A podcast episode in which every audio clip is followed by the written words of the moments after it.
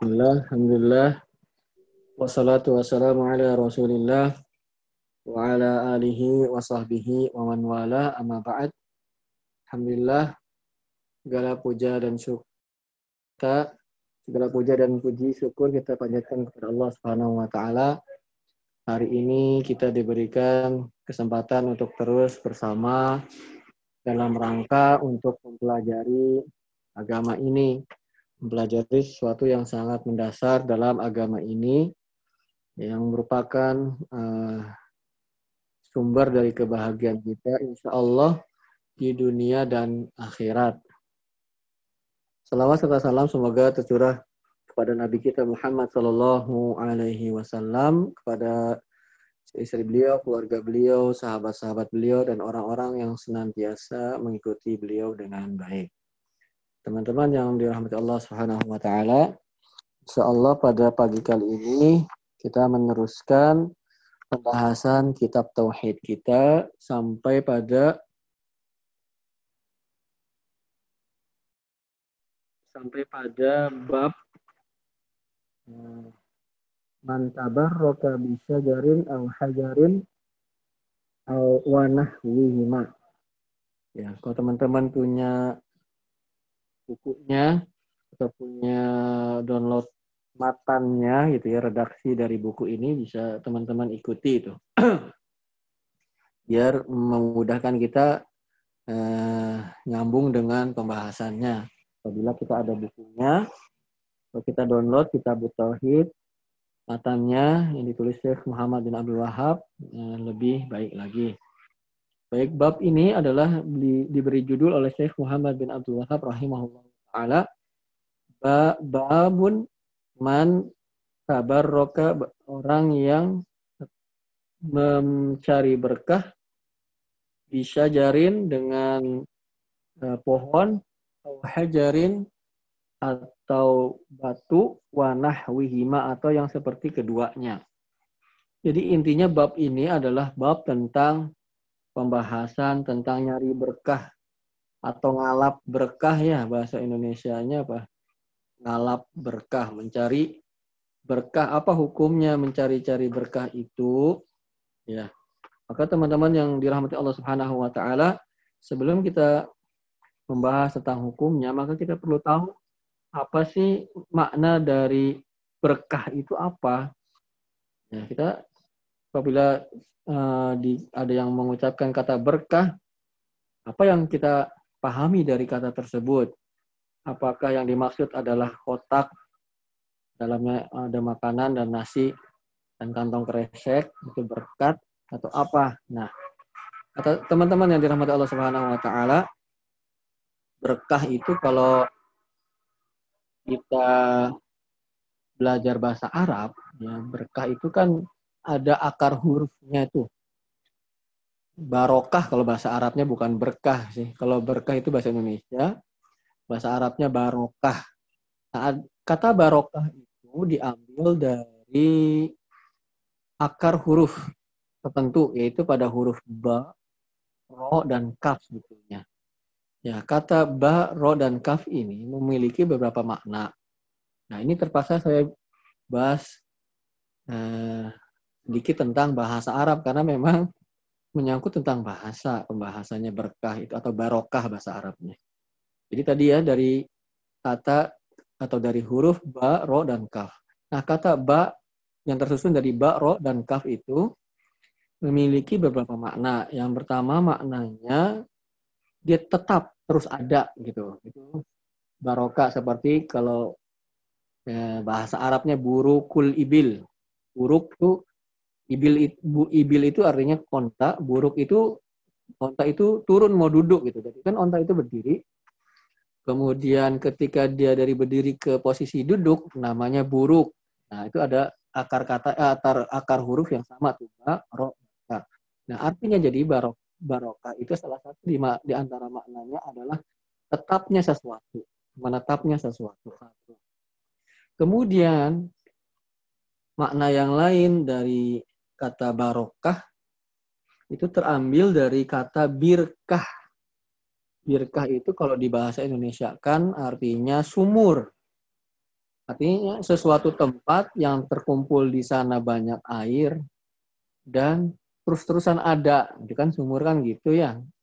Nah, maka kata berkah atau bahasa Indonesianya berkah, kalau bahasa Arabnya barokah, yang dimaksud dengan barokah itu adalah sesuatu yang memiliki kebaikan yang banyak, satu. Dan juga kebaikan tersebut itu ada terus.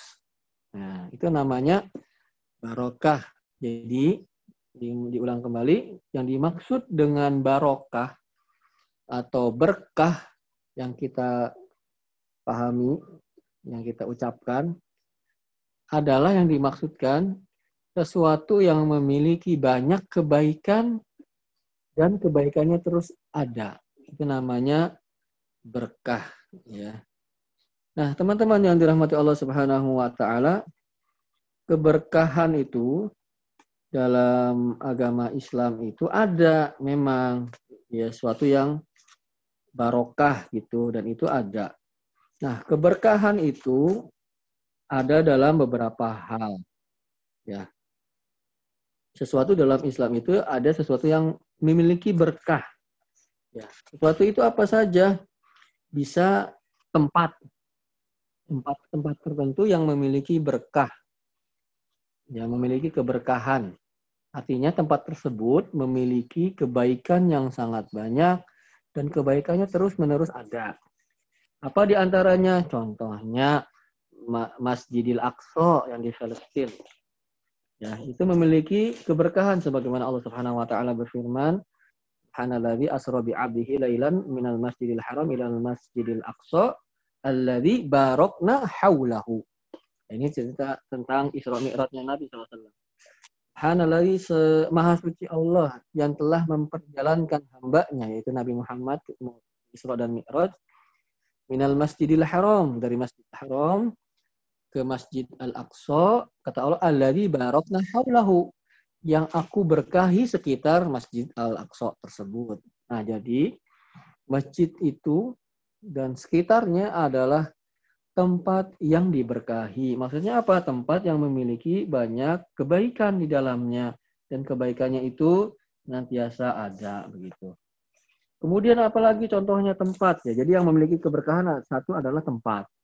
Contohnya apalagi? Ya, kota Mekah dan Madinah. Masjidil Haram di dalamnya. Haram Maki sama Haram Madani. Ya, itu memiliki keberkahan. Tempat tersebut di mana di sana uh, didatangi oleh uh, para jemaah haji dari seluruh penjuru dunia untuk melakukan peribadahan di sana. Di sana juga ilmu tersebar luas, begitu mudahnya orang mendapatkan ilmu agama di sana. Nah, itu keberkahan pada tempat. Jadi sesuatu itu memiliki keberkahan ada di dalam Islam. Pertama, keberkahan itu pada tempatnya, ya. Kemudian selain tempat, apalagi yang ada atau yang memiliki keberkahan, yaitu orang. Selain tempat, bisa orang. Contohnya apa? Contohnya Nabi Muhammad Shallallahu Alaihi Wasallam. Beliau adalah orang yang memiliki keberkahan, yang memiliki banyak kebaikan. Dan kebaikan yang beliau miliki itu terus nantiasa ada. Baik secara hakiki dan secara maknawi. Secara hakiki, ya, apa maksudnya? Jasad beliau sallallahu alaihi wasallam memiliki keberkahan. Ya, bukankah kita ingat hadis tentang Ali bin Abi Thalib yang ketika diberi ro'a royah oleh Rasulullah sallallahu alaihi wasallam, ketika itu beliau, Ali bin Abi Thalib, matanya sakit sampai nggak bisa hadir mau jihad. Mau jihad nggak bisa datang karena sakit, berarti sakitnya kan parah. Kemudian apa? Dibedahi oleh Rasulullah sallallahu alaihi wasallam matanya. Akhirnya sembuh. Nah, itu keberkahan yang beliau miliki. Kemudian secara fisik. Kemudian para sahabat ketika Rasulullah sallallahu alaihi wasallam berwudu, mereka berebut untuk mendapatkan air wudu Nabi sallallahu alaihi wasallam. Bagaimana hadis yang sahih diriwayatkan oleh Bukhari, Imam Bukhari. Wa idza tawaddaa iktatalu ala wudu'ihi. Beliau sallallahu alaihi wasallam berwudu itu para sahabat berebut ingin mendapatkan bekas air wudu beliau. Nah, itu Secara fisiknya beliau shallallahu alaihi wasallam memiliki keberkahan, dan secara non-fisik juga dari ilmu beliau, dari petunjuk beliau, dari hidayah beliau itu memiliki keberkahan yang sangat banyak. Sampai saat ini jutaan orang mengikuti apa yang beliau ajarkan begitu. Nah itu dari sisi orang. Jadi pertama tadi dari sisi nah, tempat, kemudian dari sisi orang. Contohnya Rasulullah shallallahu alaihi wasallam. Kemudian siapa lagi? Contohnya adalah misalnya yang lain, ya, yaitu Fatimah radhiyallahu anha memiliki keberkahan, cuman hanya saja selain Rasulullah shallallahu alaihi wasallam keberkahannya bukan pada fisiknya, ya, keberkahannya bukan dari fisiknya. Seperti Fatimah radhiyallahu anha memiliki keberkahan. Tatkala ingat hadis yang tentang uh, tuduhan kepada uh, Ah, bukan Fatimah, Aisyah. Tuduhan terhadap Aisyah radhiyallahu anha bahwasanya beliau dituduh berzina, ya, atau yang disebut istilahnya dalam agama, ya, kejadian itu disebut hadisul ifki, kejadian tuduhan.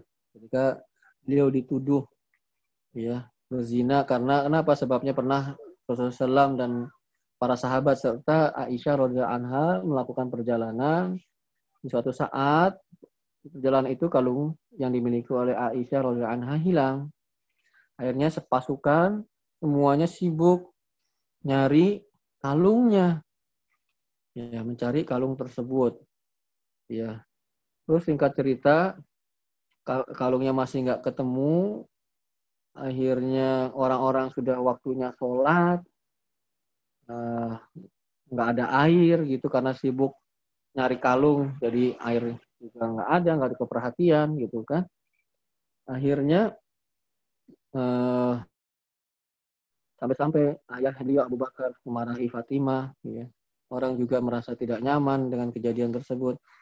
Akhirnya singkat cerita beliau tertinggal rombongan, ya, tersendi apa sendiri sendiri. Kemudian tatkala sendiri itu ada sahabat yang yang di ujung, di akhir dari uh, rombongan pasukan. Kan biasanya ada tuh tim sweeping begitu ya. Karena pas melihat ternyata Aisyah udah ketinggalan rombongan dan sedang duduk. Ya, nah ketika itu uh, diantarlah Aisyah radhiyallahu anha ke rombongan. Nah, orang-orang munafik, ya, itu menghembuskan fitnah bahwasanya Aisyah radhiyallahu anha berzina dengan sahabat tersebut. Na'udzubillahi min dzalik. Nah, ketika itu tapi ada hikmahnya. Tatkala manusia atau orang-orang para sahabat tatkala itu susah mencari air, akhirnya turun ayat tentang tayamum. Nah, ketika turun ayat tayamum ini, maka ada seorang sahabat mengatakan kepada Abu Bakar As-Sidq, "Ma hadhihi bi awwali barakatikum ya ya ala Abi Bakrin." Ya, ini dalam Bukhari, diriwayatkan dalam Bukhari dengan lafaz demikian. Mahadhihi bi awali barakatikum bi ya ala Abi Bakrin. Nah, ini adalah uh, awal dari keberkahan keluarga kalian wahai Abu Bakar, keluarga Abu Bakar. Intinya Aisyah radhiyallahu anha menjadi berkah tatkala itu. Kenapa? Menjadi salah satu sebab turunnya ayat tentang tayamum, tidak mendapatkan air. Nah, ini keberkahan pada orang gitu ya. Jadi contohnya adalah Rasulullah shallallahu alaihi wasallam secara fisik dan secara non-fisik memiliki keberkahan, dan selain beliau shallallahu alaihi wasallam keberkahannya bukan pada fisik. Contohnya adalah Aisyah radhiyallahu anha memiliki keberkahan dengan sebab beliau turun ayat tentang tayamum. Dan contoh yang lain, para orang-orang yang soleh secara umum itu memiliki keberkahan. Orang-orang bisa mengambil manfaat dari dari keberadaan mereka, baik maslahat duniawi apapun maslahat tentang ukhrawi. Maslahat duniawi, orang-orang yang soleh terkena misalnya amanah, terpercaya, tidak berdusta.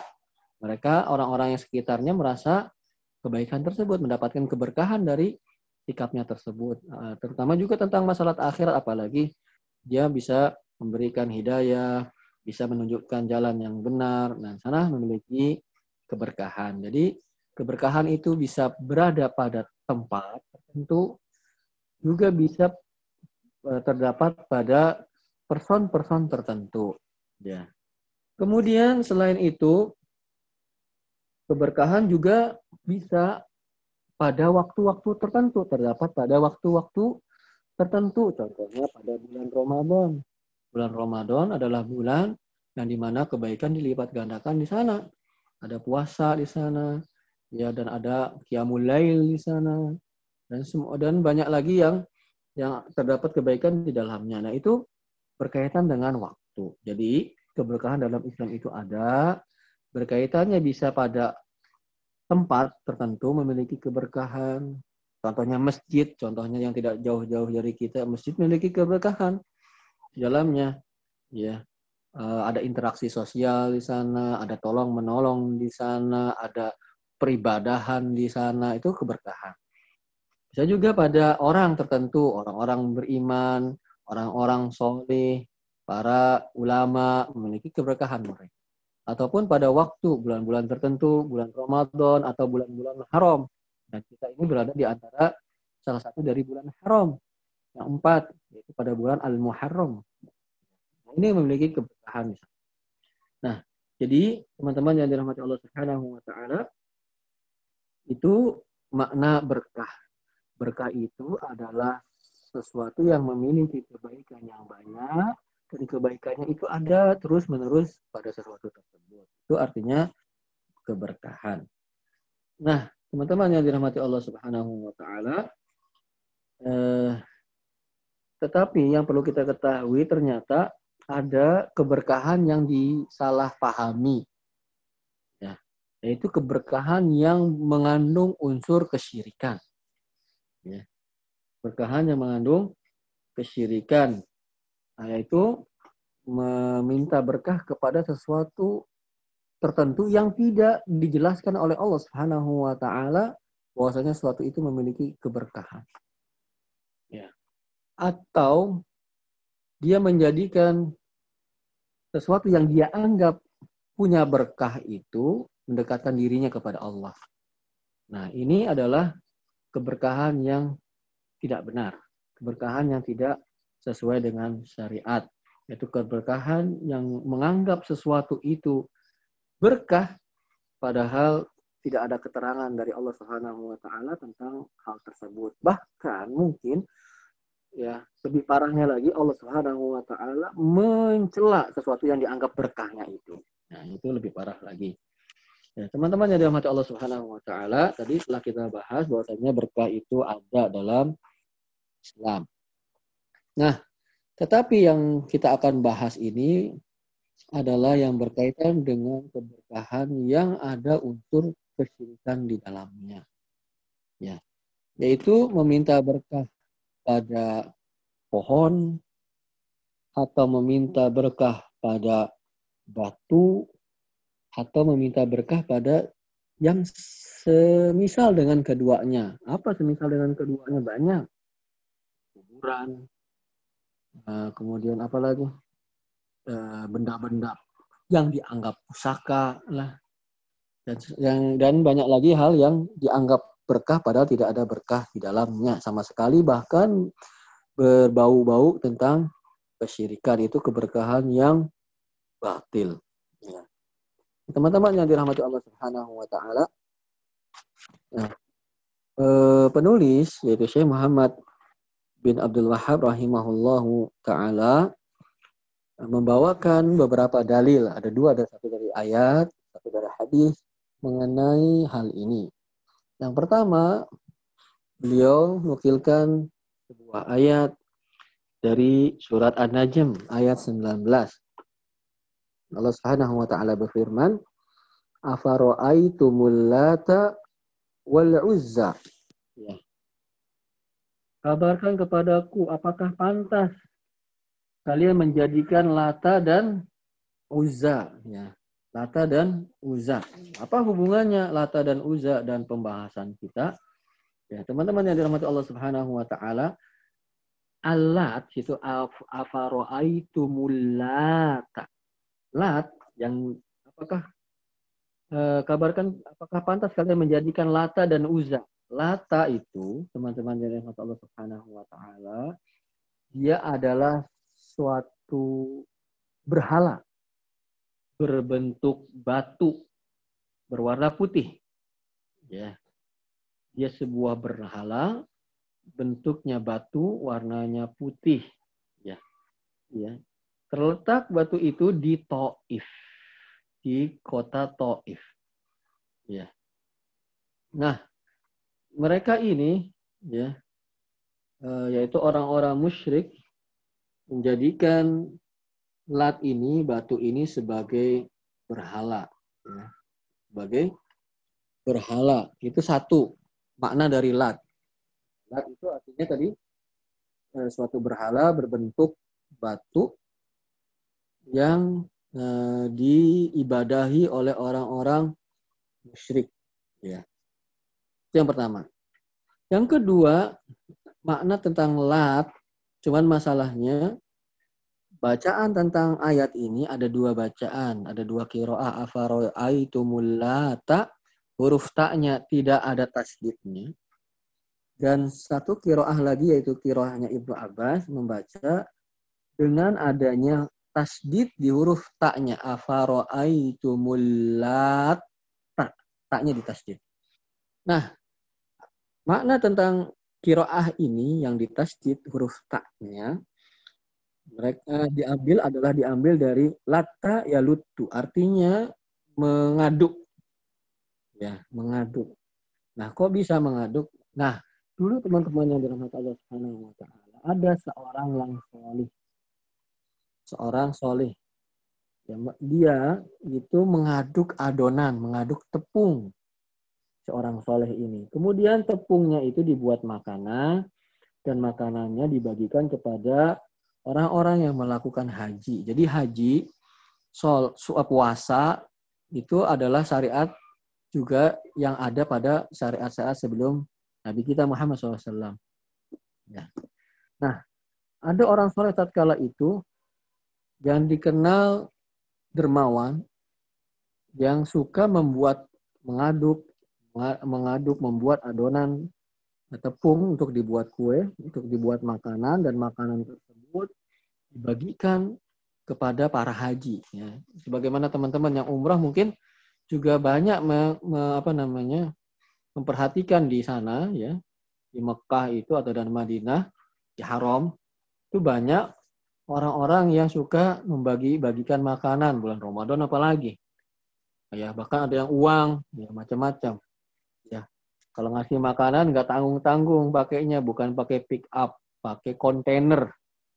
Nah, kira-kira begitu. Nah, ada dulu dikenal seorang soleh suka mengaduk tepung untuk dijadikan makanan, kemudian makanannya dibagi-bagikan kepada para jamaah haji.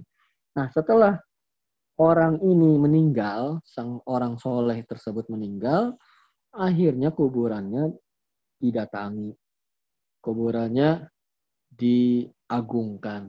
Nah, jadilah dia berhala, salah satu berhala yang disembah oleh orang-orang musyrik. Jadi ada dua, ya.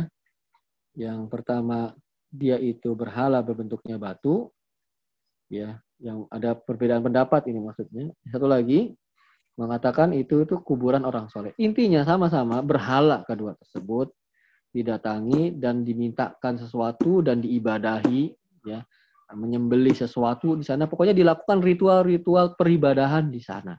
Dan itu dijadikan e, berhala dan menganggap di sana itu ada kebaikan e, yang banyak, ada keberkahan gitu bahasa kitanya. Nah, oleh karena itu fa'afara'aitumul lata tadi. Apakah, apakah pantas kalian menjadikan Lata? Kemudian wal Uzzā, yang kedua adalah al Uzzā. Ya. Teman-teman yang dirahmati Allah Subhanahu wa taala, Uzzā pun adalah suatu berhala yang bentuknya pohon. Berhala ini bentuknya pohon. Ya. Yang terletak antara Mekah dan Taif. Antara kota Mekah dan Taif. Dia adalah berhala yang asalnya pohon. Pohonnya mungkin beda dengan pohon yang lain dari sisi kerindangan, dari sisi kayaknya punya nuansa mistis-mistis tertentu. Nah, akhirnya pohon ini dijadikan berhala, didatangi, dilakukan ritual-ritual peribadahan di sana. Ya. Nah, pohon ini teman-teman yang dirahmati Allah Subhanahu wa taala didatangi oleh Khalid bin Walid. Khalid bin Walid ini subhanallah radhiyallahu anhu, beliau itu bahasa kitanya nggak ada matinya, nggak ada takutnya ya. Orang yang tidak ada yang urat takutnya putus. Didatangi pohon tersebut sama beliau radhiyallahu anhu. Akhirnya ditebang pohonnya. Dan ditebang ternyata pohon itu ada penunggunya, subhanallah. Ada penunggunya, seorang wanita yang rambutnya panjang yang tidak pakai pakaian. Nah, terus takut ngibrit enggak. Akhirnya kalian penunggunya di dibunuh oleh Khalid bin Walid radhiyallahu anhu. Ya, ini dikisahkan oleh Ibnu Hisyam dalam kitabnya Sirahnya. Nah, intinya bahwasannya uh, Al-Uzzā itu adalah pohon. Maka pas sesuai dengan judul yang diberikan oleh penulis, uh, barang orang yang apa? Barang siapa yang meminta keberkahan dari batu pertama, bagaimana salah satu pendapat tentang makna dari lat, dan kedua dari pohon, seperti pada kasusnya adalah Uzzā. Ya. Kemudian yang ketiga, uh, wa manata, sebenarnya ayat ini ada terusannya, afara'aitumul lata wal Uzzā, kemudian wa manata tsalisatal ukhra, dan Manat. Manat itu apa nanti kita jelaskan. Yang ketiganya. Yang pertama tadi Lata. Yang kedua Uzzā. Dan yang ketiganya Manat. Manat yang ketiganya datang kemudian. Yang belakangan. Nah, teman-teman yang dirahmati Allah Subhanahu wa ta'ala. Manat ini pun adalah berhala yang asalnya adalah batu. Kenapa dikatakan Manat? Ya, karena dari... Uh, ini berkaitan dengan bahasa ini, bahasa Arab. Ya, dari karena mana itu artinya dikucurkan. Dikucurkan maksudnya apa? Karena banyaknya darah kurban yang dikucurkan di sana. Dilakukan ritual penyembelihan-penyembelihan di sana. Nah, itu dinamakan mana. Nah, tiga ini yaitu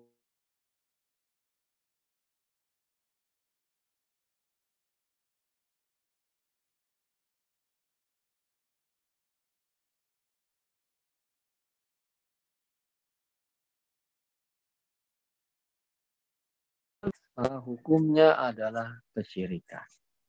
Ya, mencari berkah di pohon, mencari berkah di batu, dan yang lainnya seperti keduanya. Mencari berkah di kuburan tertentu yang dianggap wali misalnya. Mencari berkah pada hewan-hewan tertentu, kotoran hewannya na'udzubillah. Ya, kotoran hewan diusap-usap ya, antum pernah lihat mungkin. Ya, padahal tidak ada keterangan dari Allah Subhanahu wa taala itu berkah, malah banyak mudaratnya mungkin ya. Ada kotoran hewan ya apa sapi ya, kerbau.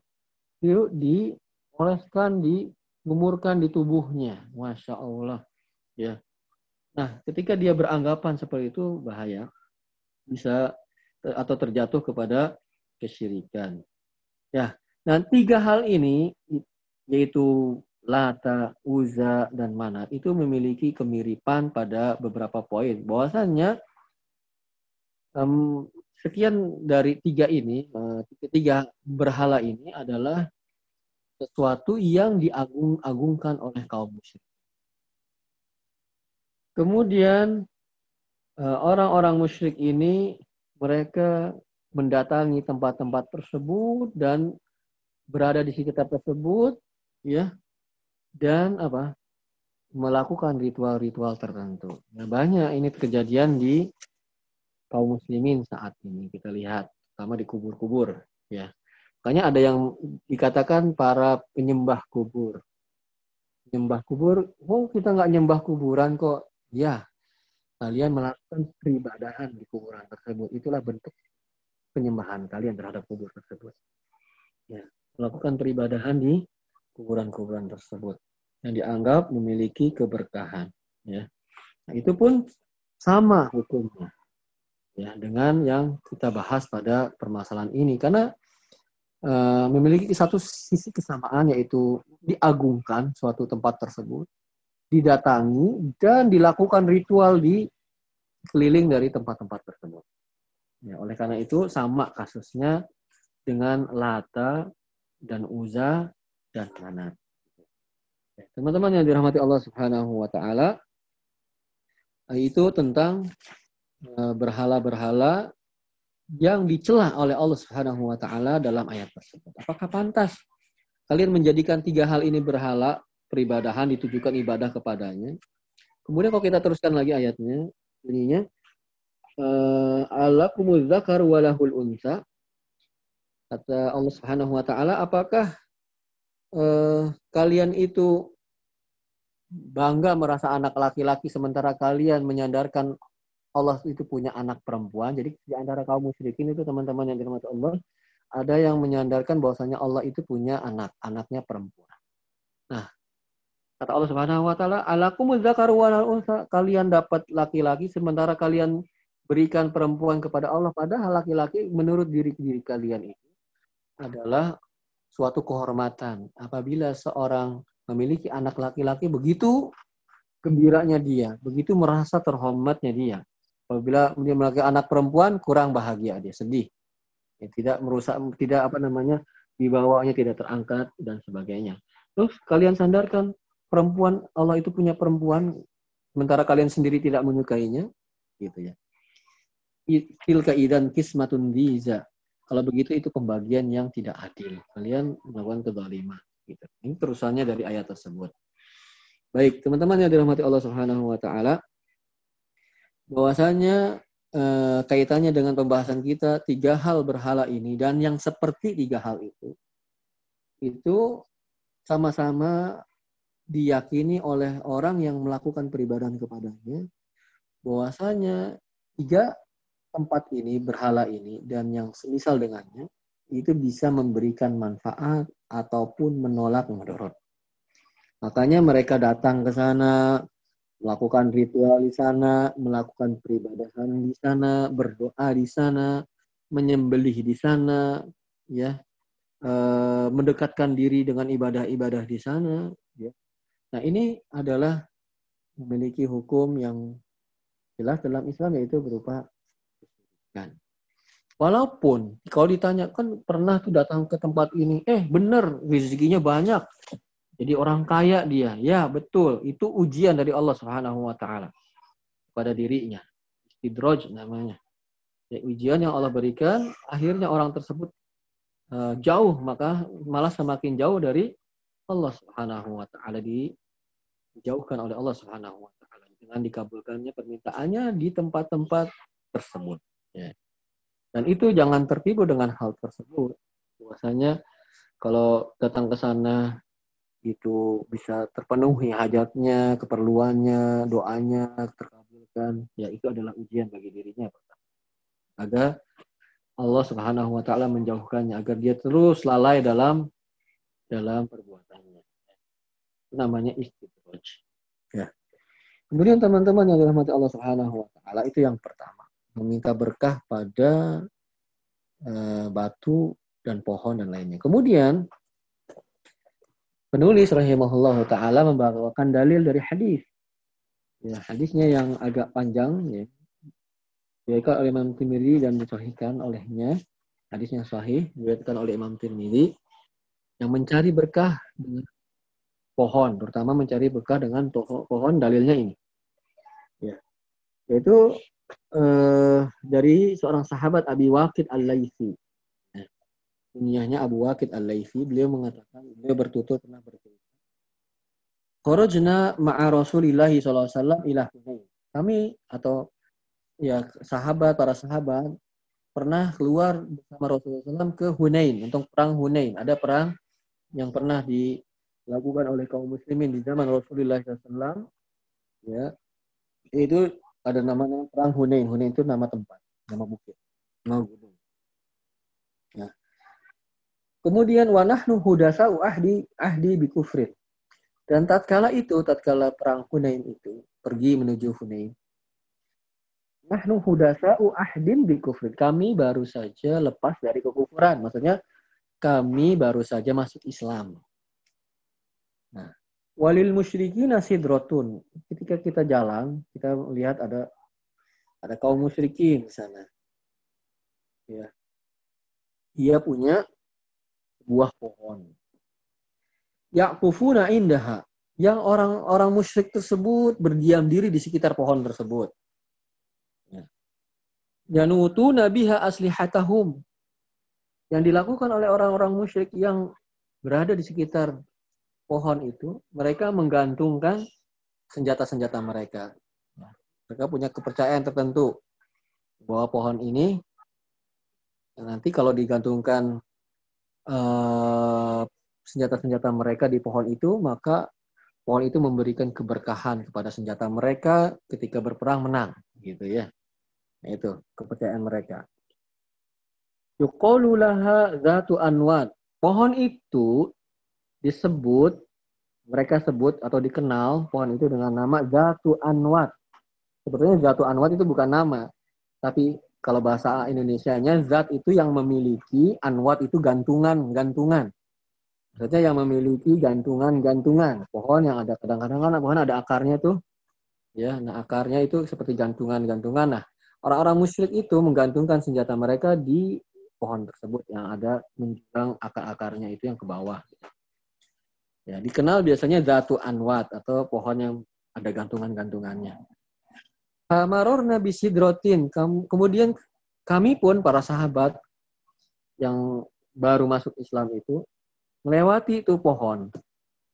Fakulna, kami pun mengatakannya Rasulullah, wahai Rasulullah, ij'alana Zata Anwat, jadikanlah buat kami pohon Zatu Anwat juga kayak gitu tuh. Kama lahum Zatu Anwat, sebagaimana mereka punya pohon yang kayak gitu. Ya Rasulullah, kita tuh pengen dong buatin pohon, kita gantungin apa namanya senjata-senjata kita di situ, biar kalau menang, eh kalau perang menang terus. Nah, apa yang dikatakan oleh Rasulullah shallallahu alaihi wasallam? Allahu Akbar. Inna hasunan. Itu adalah jalan-jalan. Adalah cara-cara. Dia terkejut. Eh, kaget. Kagetnya, kaget marah. Allahu Akbar. Ya. Inna hasunan. Itu adalah jalan-jalan. Maksudnya jalan-jalan orang-orang musyrik. Bukan jalan-jalannya orang-orang mukmin. Kultum, kalian itu mengucapkan sebuah ucapan, walladzi nafsi biyadih, yang demi jiwaku berada di tangannya, yaitu demi Allah. Kama qalat Banu Israil li Musa, seperti yang dikatakan Bani Israel kepada Nabi Musa. Ucapanmu ini, ucapan kalian ini sama persis dengan apa yang diucapkan Bani Israel kepada Musa alaihissalam, nabinya. Apa yang diucapkan Bani Israel ke Nabi Musa? Ij'al lana ilahan kama lahum alihah. Wahai Nabi Musa, kata Bani Israel, buatkanlah untuk kami Tuhan. Sebagaimana orang-orang musyrik di zamannya Nabi Musa punya Tuhan-Tuhan. Tuh, mereka punya Tuhan-Tuhan. Maksudnya selain Allah gitu ya. Buat juga dong untuk kita juga Tuhan. Tapi selain Allah maksudnya. Mereka juga punya Tuhan-Tuhan. Kemudian Nabi Musa alaihissalam mengatakan, qala innakum qaumun tajhalun. Sungguhnya kalian orang-orang atau kaum yang tidak tahu, yang tidak mengerti, orang-orang yang bodoh. Kemudian Rasulullah shallallahu alaihi wasallam melanjutkan tutur katanya, latar kabunna sunana man kana qablakum. Kalian itu benar-benar akan mengikuti cara-cara, jalan-jalan orang-orang yang sebelum kalian, dari maksudnya orang-orang yang bukan Islam gitu. Kalian itu akan mengikuti mereka dan kejadian sampai sampai gitu. Hadisnya sahih. Nah, teman-teman yang dirahmati Allah Subhanahu wa taala, kejadian hadis ini adalah tatkala uh, perjalanan menuju perang Hunain. Di mana pada perang Hunain ini adalah terjadi setelah Fathu Makkah. Ketika kekuatan kaum muslimin begitu besarnya. Nah, tatkala itu Nabi sallallahu alaihi wasallam mengumpulkan pasukan sejumlah dua belas ribu. dua belas ribu itu pada saat itu banyak sekali.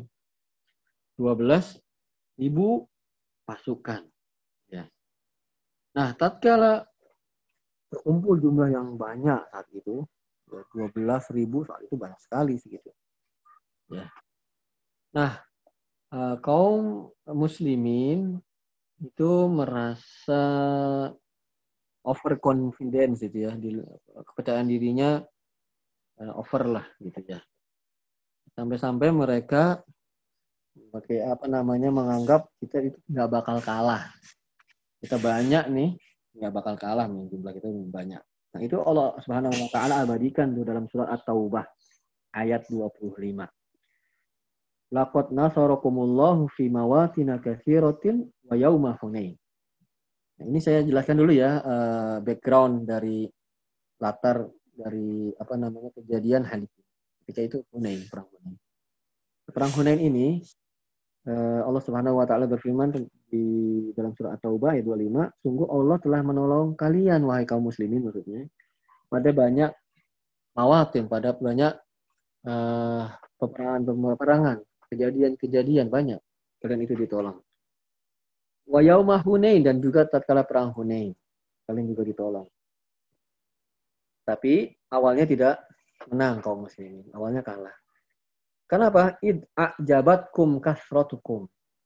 Kalian kan karena kalian merasa takjub dengan jumlah banyaknya kalian. Falam tughni ankum syai'a. Enggak bermanfaat sedikit pun jumlah kalian yang banyak itu padahal. Ya. Wadaqat 'alaikumul ard, dan bumi ini terasa sempit di dada-dada kalian, bima rahubat, padahal bumi ini begitu luasnya. Maksudnya ketika perang Hunain ini pertama kali kejadian itu kocar-kacir kaum muslimin oleh orang-orang musyrik. Padahal sebelumnya mereka mengatakan kita enggak bakal kalah nih karena jumlah tentara kita banyak, pasti menang. Nah, ternyata jumlah yang banyak itu tidak mesti menghasilkan sebuah kemenangan. Ya. Contohnya perang Hunain. Jumlahnya banyak, walaupun di akhirnya menang, tapi di awalnya kocar-kacir. Kemudian buktinya lagi perang Badar. Sedikit tetapi dimenangkan oleh Allah Subhanahu wa taala. Jadi banyak sedikit itu bukan standar dari sebuah kemenangan, tidak gitu loh. Nah, itu kejadian yang melatar belakangi hadis ini ketika perang Hunain. Nah, ketika perang Hunain ini tadi yang sebagaimana telah dibacakan, uh, beberapa sahabat yang baru masuk Islam melewati sebuah pohon, dia melihat di pohon itu orang-orang ada orang-orang kaum musyrikin di situ dari suatu suku tertentu gitu ya, yang berdiam diri di sekitar pohon dan menggantungkan senjata-senjata mereka. Dan ternyata setelah diselidiki mengapa mereka melakukan tersebut, karena dengan anggapan bisa memberikan keberkahan pada senjata-senjata yang digantungkan tadi agar tatkala perang bisa menang gitu. Nah, melihat kejadian tersebut eh, mereka meminta kepada Rasulullah shallallahu alaihi wasallam karena mereka tidak tahu gitu ya, baru masuk Islam, tidak banyak mengetahui tentang uh, apa itu Islam. Nah, mereka melihat begitu ya, mereka juga pengen ya agar nanti ketika mereka berjihad, berperang, menang terus. Akhirnya meminta kepada Rasulullah shallallahu alaihi wasallam untuk dibuatkan pohon yang seperti itu. Nah, akhirnya Rasulullah shallallahu alaihi wasallam merasa murka dan kaget dengan pertanyaan atau permintaan dari para sahabat yang baru masuk Islam tersebut, mengatakan Allahu Akbar. Nah, jika kita kaget atau merasa takjub terhadap sesuatu, maka juga diperbolehkan untuk mengucapkan takbir ini, Allahu Akbar. Merasakan sesuatu yang dahsyat itu, Allahu Akbar. Kemudian beliau mengatakan innahas sunan. Ini adalah jalan-jalan, maksudnya jalan-jalan orang selain Islam. Ya, kemudian Rasulullah menceritakan kasus ini, kejadian ini persis seperti yang dialami oleh Nabi Musa dan Bani Israel. Tatkala Bani Israel meminta kepada Nabi Musa alaihissalam untuk dibuatkan juga ilah selain Allah, karena mereka melihat orang-orang musyrik di zaman mereka itu memiliki ilah-ilah. Mereka ingin dibuatkan juga dong. Seperti itu. Nah, akhirnya Rasulullah mengatakan latar kabuna sunana man kana qablakum. Kalian itu akan benar-benar mengikuti cara-cara orang-orang yang sebelum kalian. Dan itu benar sampai saat ini ya kaum muslimin. Ya. saat ini uh, sudah mulai nggak pede kalau sama yang sesuatu yang Islami gitu, atau minder terhadap sesuatu yang Islami. Tapi tatkala sesuatu itu berbau Barat, mereka merasa naik harga dirinya, merasa bangga, ya, merasa sesuatu yang lebih dari yang orang-orang yang uh, namanya apa dekat dengan agama gitu. Nah ini terjadi sampai saat ini. Ya, semuanya atau hampir dalam sisi kehidupan kaum muslimin kebanyakannya itu berkiblat kepada eh, tradisi, kepada pemahaman, pemikiran di luar Islam. Dan itu kejadian. Kecuali orang-orang yang dirahmati Allah Subhanahu wa taala. Karena itu mudah-mudahan Allah Subhanahu wa taala memberikan kepada kita kekuatan untuk bisa istiqomah di atas agama ini. Jadi, teman-teman yang dirahmati Allah Subhanahu wa taala, jadi hadis ini menunjukkan kepada kita bahwasanya eh, orang-orang yang meminta keberkahan pada sesuatu yang tidak ada eh, landasannya dari agama kita, ya, mengagungkan sesuatu itu, melakukan ritual-ritual peribadahan di tempat-tempat atau yang dianggap memiliki berkah tersebut, maka itu tidak diperbolehkan dan termasuk jenis kesyirikan. Allahu a'lam. Bismillah. Apabila ada yang mau ditanyakan, dipersilahkan. Baik, syukran jazakallahu khair Ustaz atas materi yang sudah disampaikan pada Ahad pagi ini. Tafadhol bagi ikhwah sekalian yang ingin bertanya terkait materi pada hari ini, dipersilahkan langsung aja di-unmute dan bertanya.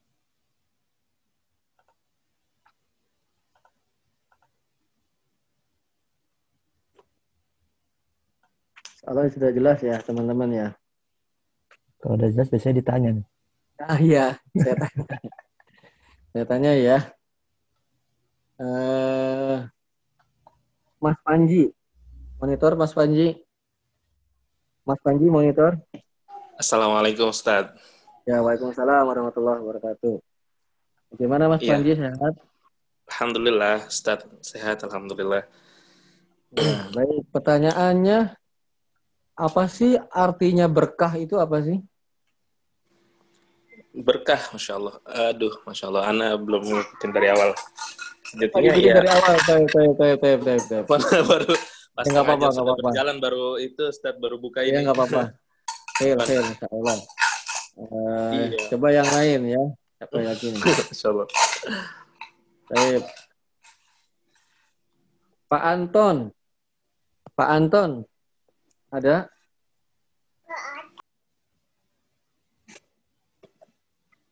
Halo Pak Anton, monitor. Apa nih? Ya, sambil ya. Ngebekam nih, jadi kurang fokus. Oh, sambil bekam, Masya Allah. Ya, ya, ya. Sambil ya. dengerin. Ya, ya, apa, apa. Coba ini apa, eh, tadi kira-kira pas dengar nggak tentang arti berkah? Apa sih arti berkah, Pak Anton? Kan kita, oh ini berkah loh, ada berkah gini. Ah, arti berkah itu apa sih? Atau ya, nggak dengar kayaknya Ustaz. Oh ya nggak apa-apa. Baik, khair, insya Allah. Lagi fokus. Oh ya nggak apa-apa. Baik. Uh, apa lagi nih? Pak Dedi Mufti. Itu mah akun, akun, akun aneh itu Ustaz. Oh berarti antum, berarti Pak. Ya udah Pak, berarti. Pak, apa makna berkah, Pak? Berkah. Eh, yang secara umum, Pak, materi, Tas? Yang materi. Yang di materi kita berkah itu apa yang dimaksud berkah? Memberikan manfaat, Ustaz. Memberikan manfaat. Oke, bagus. Eh, Mas Didit. Mas Didit ada? Didit, monitor, Didit. Biasanya sambil bawa motor nih orang.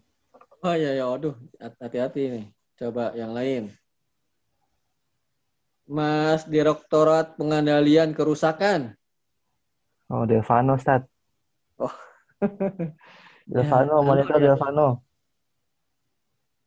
Nano. Mas Nano apa Om Nano? Kalau ditanya biasanya pura-pura nggak dengar nih. Jadi diulang lagi ya. Berkah, hah? Ada itu. Oh, ada. Waalaikumsalam warahmatullahi ada. Gimana kabarnya Mas Nano? Alhamdulillah. Ya, sehat ya. Sedikit. Ya, ah, sakit dikit. Mudah-mudahan cepat disembuhkan insyaallah. Mas Nano, amin. Kalau pernah dengar berkah ya? Pernah dengar ya? Pernah, Tad. Ya, barusan gitu kan. Nah, berkah itu artinya apa Mas Nano?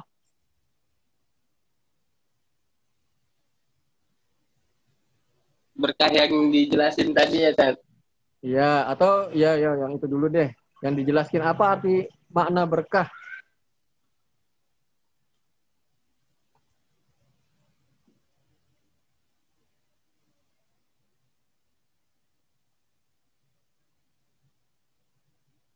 Halo Mas Nano. Tadi ini enggak kedengeran enggak tadi? Apa lagi sedang apa gitu di jalan atau apa? Atau lupa lagi gitu. Tadi ada ya? Mas Nano. Ya, Tan. Apa makna berkah? Kenapa? Kenapa? Apa arti berkah Mas Nano?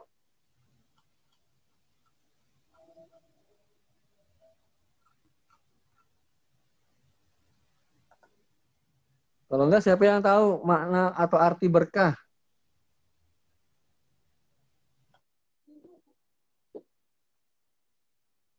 Siapa yang tahu? Kayaknya saya yang tahu nih. Baik, kalau gitu saya yang kasih tahu. Jadi berkah itu artinya memiliki sesuatu yang memiliki kebaikan yang banyak. Dan kebaikannya itu ada terus menerus. Itu artinya berkah. Sesuatu yang memiliki kebaikan yang banyak dan kebaikannya itu terus menerus adanya. Baik, tadi saya sampaikan keberkahan itu dalam Islam ada atau tidak? Mas M K Gumilang. Siap, Tad. Nah, ada nggak keberkah itu dalam Islam? Ada, Tad. Ada ada pada apa saja? Tadi saya sebutkan tiga tuh. Keberkahan pada apa saja? Waduh, lupa nih, Ustaz. Kalau yang tiga tadi nih, Ustaz. Tadi lagi ke pas lagi ke toilet kayaknya, Ustaz. Oh, ya ya ya. Apa, insyaallah. Yang jelas bukan yang Lata, Uzzā sama Manat tadi ya, Ustaz ya. Oh, bukan, ya. Bukan, beda itu. Beda. Ya, baik. Eh, lagi ya. Ya, Mas Fatwa. Mas Fatwa Amirullah. Fatwa, ada? Fatwa.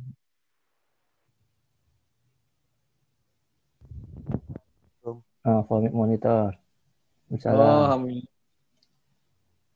Ada ya, Mas Fatwa ada? Ada. Ya, oh ada, alhamdulillah. Mas Fatwa tadi kan keberkahan itu artinya sesuatu yang memiliki kebaikan yang banyak dan terus menerus, itu arti berkah. Berkah itu ada dalam Islam. Ada tiganya tiga hal dalam Islam itu tentang keberkahan. Yang satu keberkahan apa tadi ya? Tadi saya dengerin yang keberkahan itu ada pada Nabi. Nah, saya pada Nabi. Tahu. Nabi itu maksudnya apa? Pada, pada orang gitu ya. Pada ya, orang. Betul. Contohnya Mas Nabi, contoh. Contohnya Aisyah, contohnya para ulama gitu kan. Nah, satu ya. Bagus. Keberkahan itu pada ada pada orang. Yang kedua, yang kedua itu orang. Berarti. Oh, ya enggak apa-apa, enggak apa-apa. Ya. Ditambahin, Ustaz. Oh, boleh, yang kedua boleh. Tempat, Ustaz, kalau nggak salah, Ustaz. Tempat tuh, tempat sama bulan.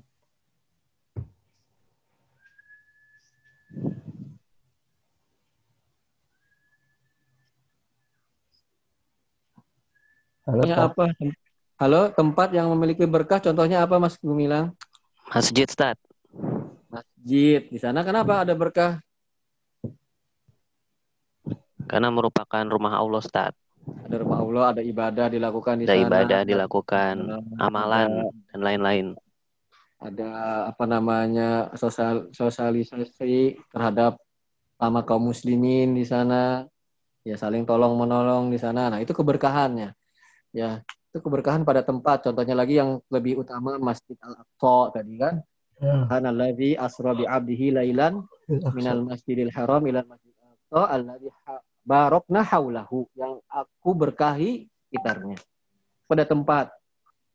Satu lagi pada orang, pada tempat, satu lagi pada apa ya? Waktu, Ustaz. Bulan. Pada waktu, Mumtaz. Contohnya bulan, apa? Bulan Ramadan. Bulan Ramadan, bulan haram. Ya, bulan haram itu apa saja sih? Bulan itu, apa namanya? Waktunya, Ustaz. sepuluh Muharram. Ya, bulan apa saja? Oh, bulan-bulan haram. Haram itu ada empat. Bulan Inna Muharram, Zulhijjah, Zulqa'dah, Zulqa'dah, Zulhijjah, terus? Bulan Muharram.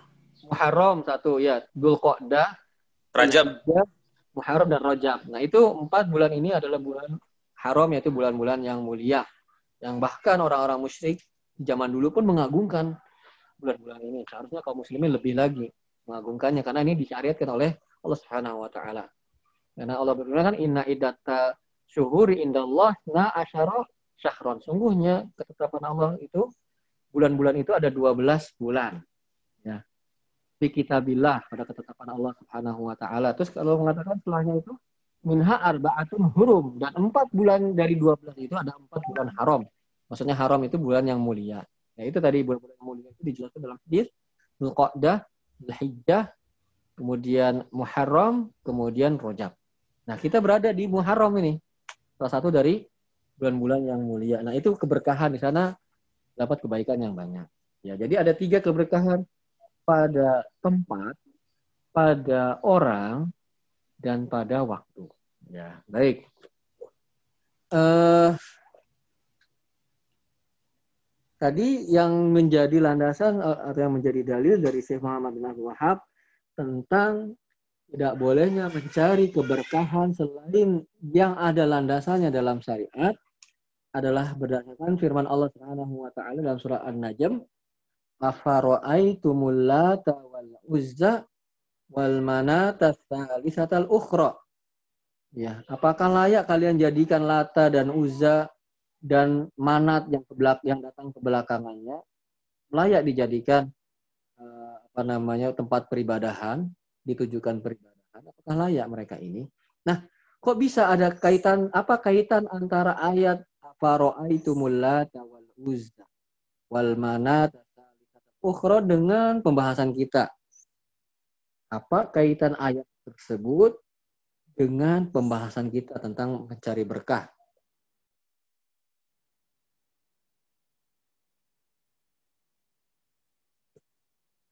Siapa yang mau ditanya?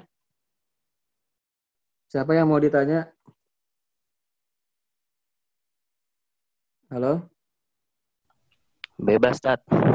Bebas. Ya udah, Mas Gumilang kalau gitu. Ya, Mas Gumilang. Apa kaitannya ayat tersebut dengan pembahasan kita?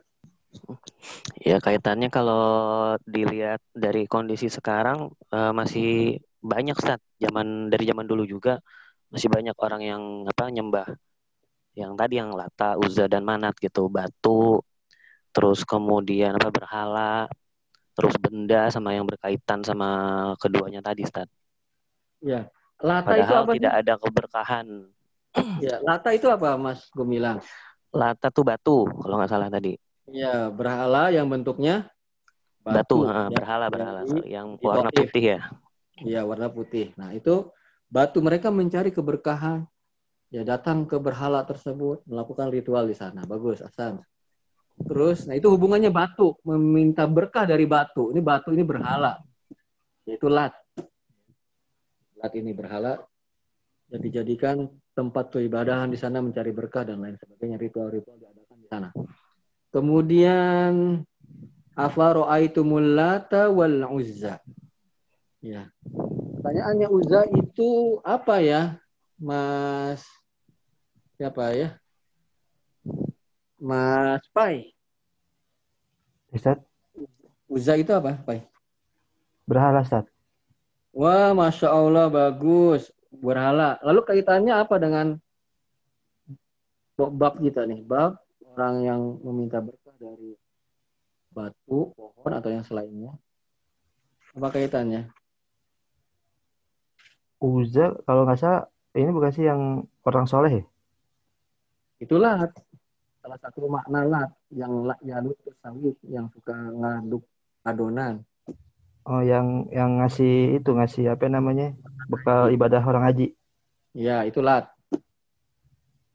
Jadi ada perbedaan pendapat lat itu apa. Tapi sama-sama sama satu berhala itu, dua-duanya berhala. Ada yang mengatakan itu batu putih, ada yang mengatakan itu asalnya orang soleh, kuburannya meni- kemudian meninggal, kuburannya dijadikan tempat ibadah. Nah, pertanyaannya sekarang, Uzzā, apa hubungannya dengan bab yang kita bahas? Uzzā, mm-mm. yang anak pro- orang perempuan itu bukan Ustaz? Yang dibilang anak perempuan. Anak perempuan itu alakumuz zakaru walahul unsa, itu semuanya. Oh, semuanya. Ah. Coba yang lainnya. Coba Mas Uzzā itu benda bukan sisa tadi, Sat. Nah, iya. Suatu benda. Nah, kaitannya benda sama bab kita apa? Mas Panji, coba. Uzzā itu yang uh, berhala yang sebentuknya pohon, Sat. Oh, mumtaz, mumtaz. Itu Uzzā itu pohon bentuknya. Uzzā pohon. Yang didatangi orang-orang musyrik untuk mencari berkah di sana. Bagus. Yes. Itu kaitannya sama bab kita kan. Sebab yeah. kita kan yang mencari berkah dari batu dan pohon. Nah, pohon oh. ini Uzzā. Ya. Taib. Yang ketiga tadi, apa? Gimana gimana apa? Mas Panji? Enggak, maksud sama terus. Tadi maksudnya yang dihubungkan dengan ceritanya Nabi Musa, Ustaz. Eh Nabi Muhammad yang ketika apa namanya dihubungkan dengan kisahnya Nabi Musa ketika orang Uh, kaum kaum uh, apa umatnya Nabi Muhammad yang baru saja berhijrah diminta untuk membuatkan salah satu lagi. Mm-hmm. Kemudian uh, tanggapan Nabi Muhammad itu mengatakan Allahu Akbar. Mm-hmm. Nah, itu ya betul, itu juga dalil uh, tidak bolehnya meminta keberkahan pada pohon-pohon seperti itu, nggak boleh, nggak ada dalilnya, bahkan diingkari oleh Nabi Shallallahu Alaihi Wasallam meminta berkah kepada pohon-pohon kayak gitu. Nah, Taib, itu tadi uh, Uzzā ya, Uzzā itu berhala bentuknya pohon. Baik, yang ketiga wal wamanat tsalisatul ukhra. Ya. Dan Manat yang ketiganya. Nah, pertanyaannya siapa ya? Hmm. Siapa ya?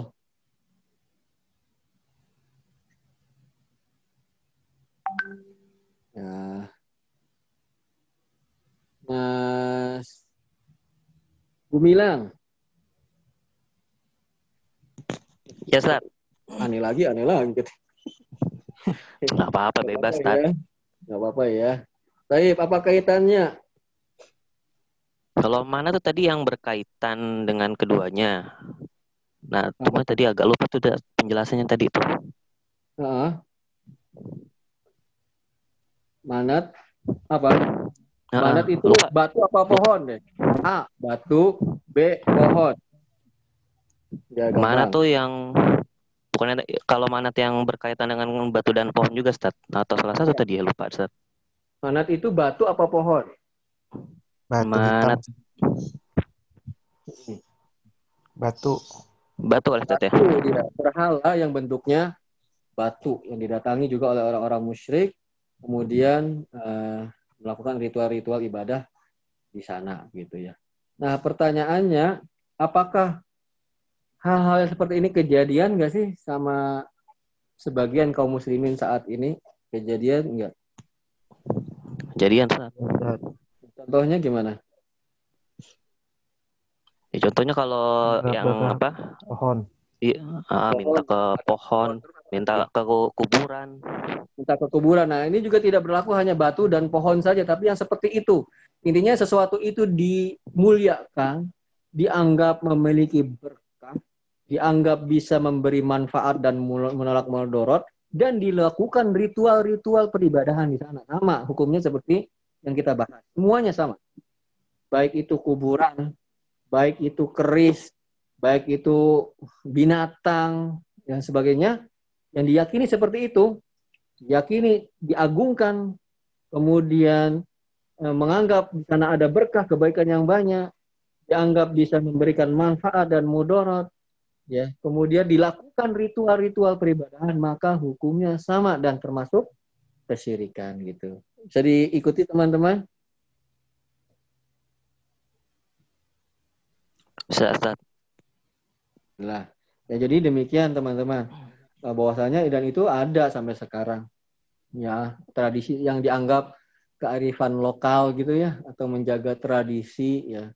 Kita katakan kalau tradisi itu sesuai dengan syariat maka kita ikuti, tapi kalau tidak berkaitan dengan syariat, bahkan bertentangan dengan syariat, bahkan bertentangan dengan akidah, maka tentu saja seorang yang benar-benar keimanannya pasti memilih syariat agamanya daripada syariat yang selain agama.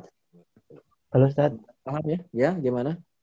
Ini yang tentang apa namanya berhala-berhala ini, Anda pernah dengar tuh cerita yang itu, yang pembawa pembawa berhala. Dulu kan pembawa berhala ya. Apa siapa namanya itu Amr bin Luhay itu Ustaz. Nah, kenapa tuh? Nah ini ketiga berhala ini dia yang bawa nih Ustaz. Amr bin Luhay. Iya. Yeah. Gua bawa. Hmm... Allah alam mana nggak tahu Bang. Oh kan Anda pernah dengar cerita kalau. Oh iya iya iya iya iya. Dulu kan itu kan di. Ke Arab ke Arab ya. Iya di Arab itu kan sebenarnya kan tauhid kan. Iya uh, betul. Yang dibawa dengan Ibrahim. Bawa berhala-berhala itu ya ya. Mana agak lupa. Ya. Okay. Nah, nanti insya Allah pada pertemuan selanjutnya anak murojaah lagi, review lagi. Iya betul, betul Pak. Yang membawa dulu di atas tauhid ketika terjadi kesyirikan dibawa berhala-berhala tersebut tadi.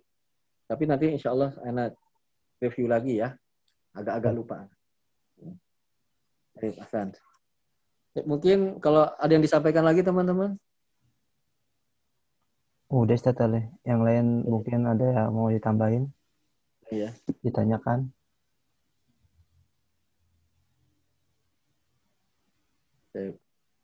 Atau sampai di sini dulu kali teman-temannya biar nggak terlalu lama, dan kok terlalu lama kan agak agak apa namanya kalau sebentar tapi masuk gitu kan apa namanya bagus gitu.